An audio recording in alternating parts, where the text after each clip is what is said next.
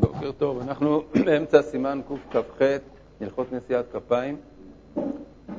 כהן אינו רשאי להוסיף מדעתו ברכה יותר על אלו שלושה פסוקים של ברכת כהנים, ואם הוסיף, עובר על בל תוסיף. יש uh, לאו דאורייתא של uh, לא תוסף עליו ולא תגרע ממנו. הגמרא במסכת ראש שנן מביאה את זה בתור דוגמה, אם אדם אה, כהן מוסיף לפסוקים של ברכת כהנים, שהוא עובר על בל תוסיף.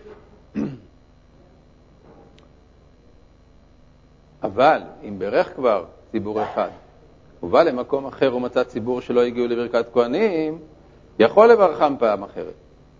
כלומר, לקיים את המצווה פעמיים זה לא נקרא בל תוסיף. מהלשון יכול משמע שהוא לא יהיה חייב. זה על פי התוספות שם ב... בראש השנה, שמדייקים מלשון, מלשון הגמרא שמספיק אה, לחיוב דאורייתא לברך פעם אחת ביום.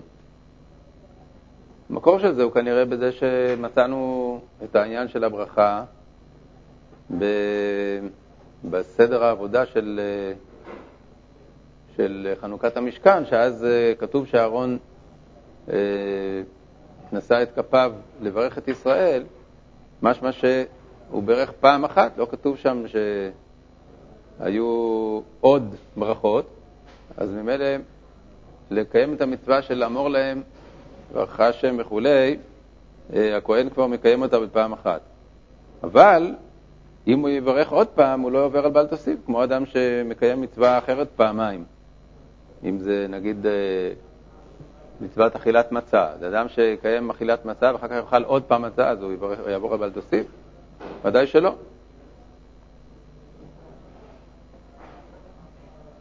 ואלו שפסולים נישא כפיהם. מי שיש לו מום בידיו, כגון שהן בהקניות או עקומות או עקושות, מפני שהעם מסתכלים בו. אז אה, אמרנו כבר שהעניין הזה שמכסים את הידיים זה לא מעיקר הדין, מעיקר הדין אפשר לברך עם ידיים מגולות, ומי שיש לו מום בידיו, זה יגרום לזה שהציבור לא יכוון, לא יסיח את דעתו, אז חכמים פטרו אותו מה, מהמצווה, כלומר, אומרים לו שיצא מבית הכנסת ולא יהיה במצב שיגידו לו לברך, שאז אמרנו שהוא לא, לא חייב לברך.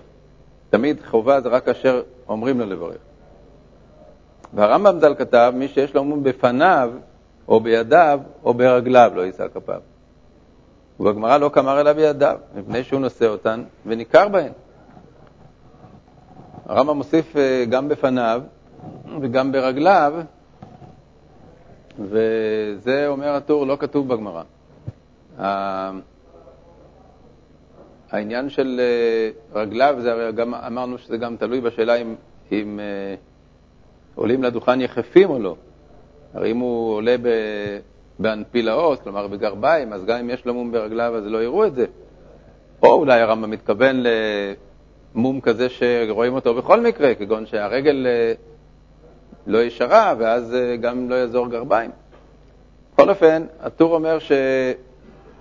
שהדין הזה לא נאמר לגבי אה, איברים אחרים, אלא רק לגבי ידיו, כי הידיים בולטות בזמן הברכה, כן.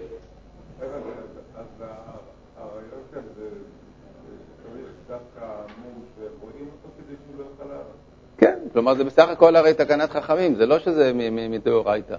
דאורייתא כל כהן יכול לברך, אלא שחכמים תיקנו שהוא לא יעלה לדוכן כדי שלא יסיח את אה, דעת הקהל. אז אה, הטור אומר, זה דווקא בידיים, שהמום אה, מאוד בולט כשהוא, נושא את כפיו. זבלגן, והוא מי שרירו יורד על זקנו, וסומה באחת מעיניו, לא יישא כפיו. אז שוב, זה דברים שהם שהם מפריעים מפני שהציבור מסיח את דעתו, מסתכל על המום ולא מסתכל על ה... ולא מקשיב לברכה. היו בני עירו רגילים בו, ומכירים הכל שהוא זבלגן או סומה, יישא כפיו. כיוון שהעניין הוא ההיסח הדעת, אז אם זה כבר דבר שרגילים אליו, אז זה לא פוסל. היו ידיו צבועות סטיס ופועה, לא יישא כפיו מפני שמסתכלים בו. ואם רוב אנשי העיר מלאכתן בכך, הרי זה יישא, שאז לא יסתכלו בו. מי שאינו יודע לחתך האותיות, כגון אלו שאומרים לאלפים עיינים ולעיינים אלפים, וכיוצא בזה, לא יישא כפיו. זה דבר שהוא אה, נשמע לנו מוזר. אנחנו כמעט שאף אחד לא, לא יודע לחתך את האותיות.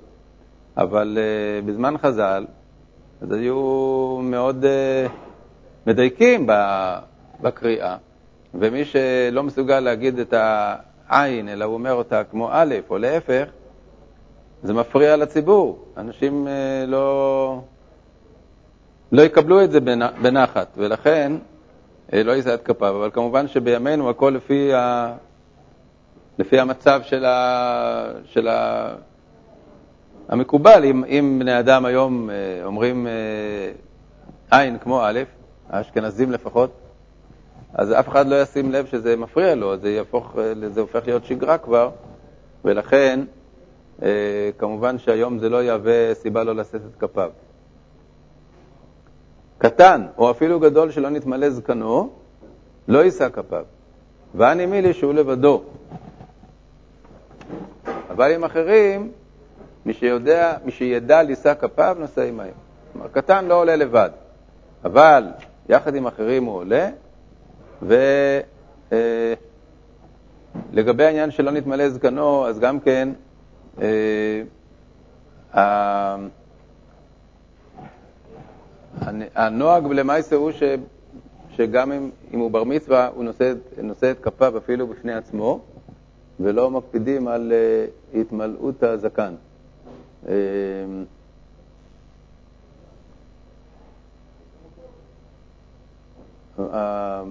הבית יוסף כותב שכל שהגיע לשנים שראוי להתמלא זקנו, אפילו שלא נתמלא, קראנו ולהתמלא. וגם אה,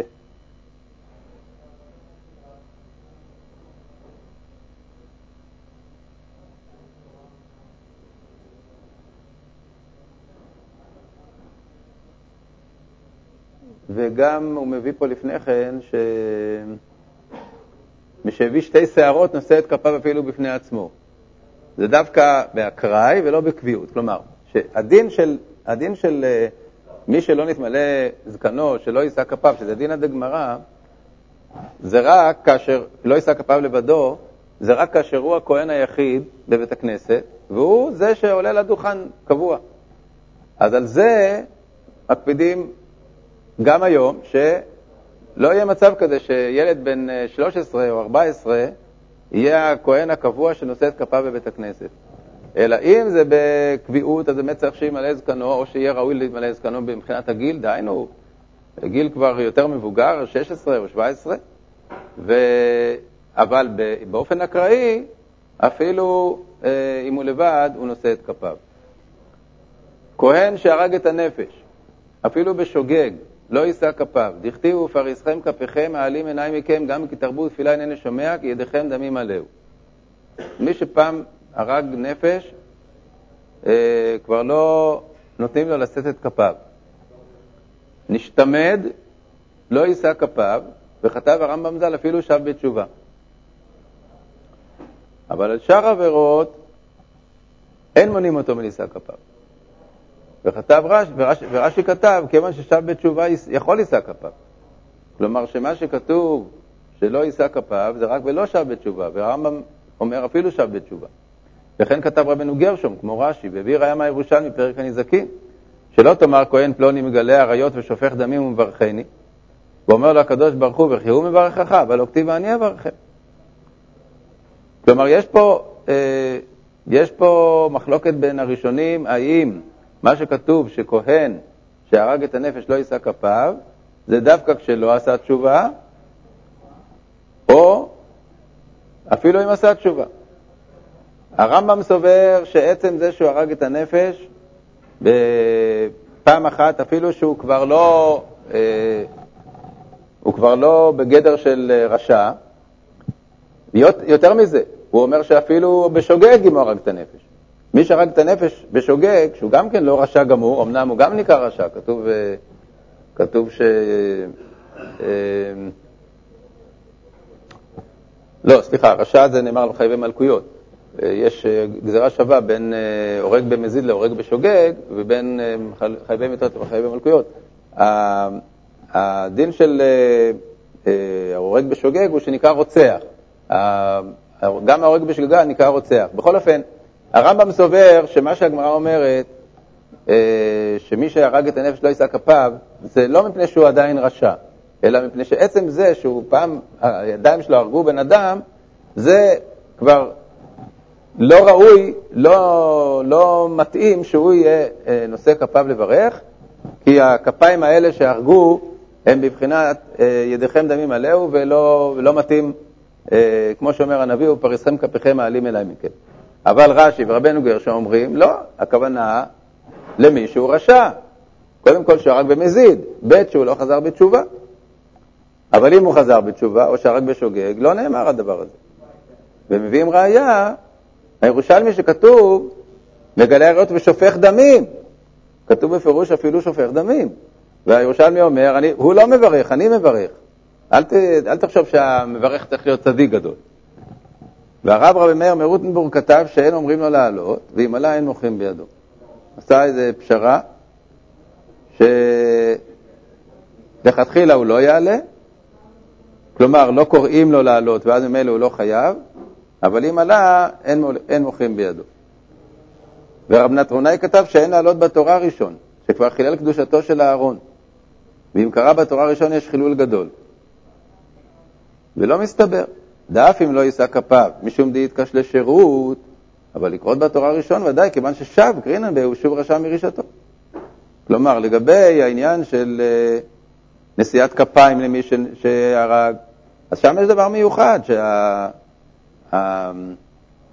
שידיכם דמים עליהו זה מפני שהידיים שעושות את, ה... הידיים שעושות את הנשיאת כפיים, שזה איתקש לשירות, שזה כמו הידיים שעושות את העבודה, הם לא יברכו עם הידיים האלה מלאות דמים. אבל בדברים אחרים, מי שחזר בתשובה, ודאי שאנחנו לא, לא נוציא אותו מכלל ישראל, הוא חזר בתשובה, הוא יכול לעלות לתורה. ושוב רשע מרישתו, אז לא יזכרו לו, לא תיזכר לו רישתו אה, שעשה, אלא מתייחסים אליו כרגיל.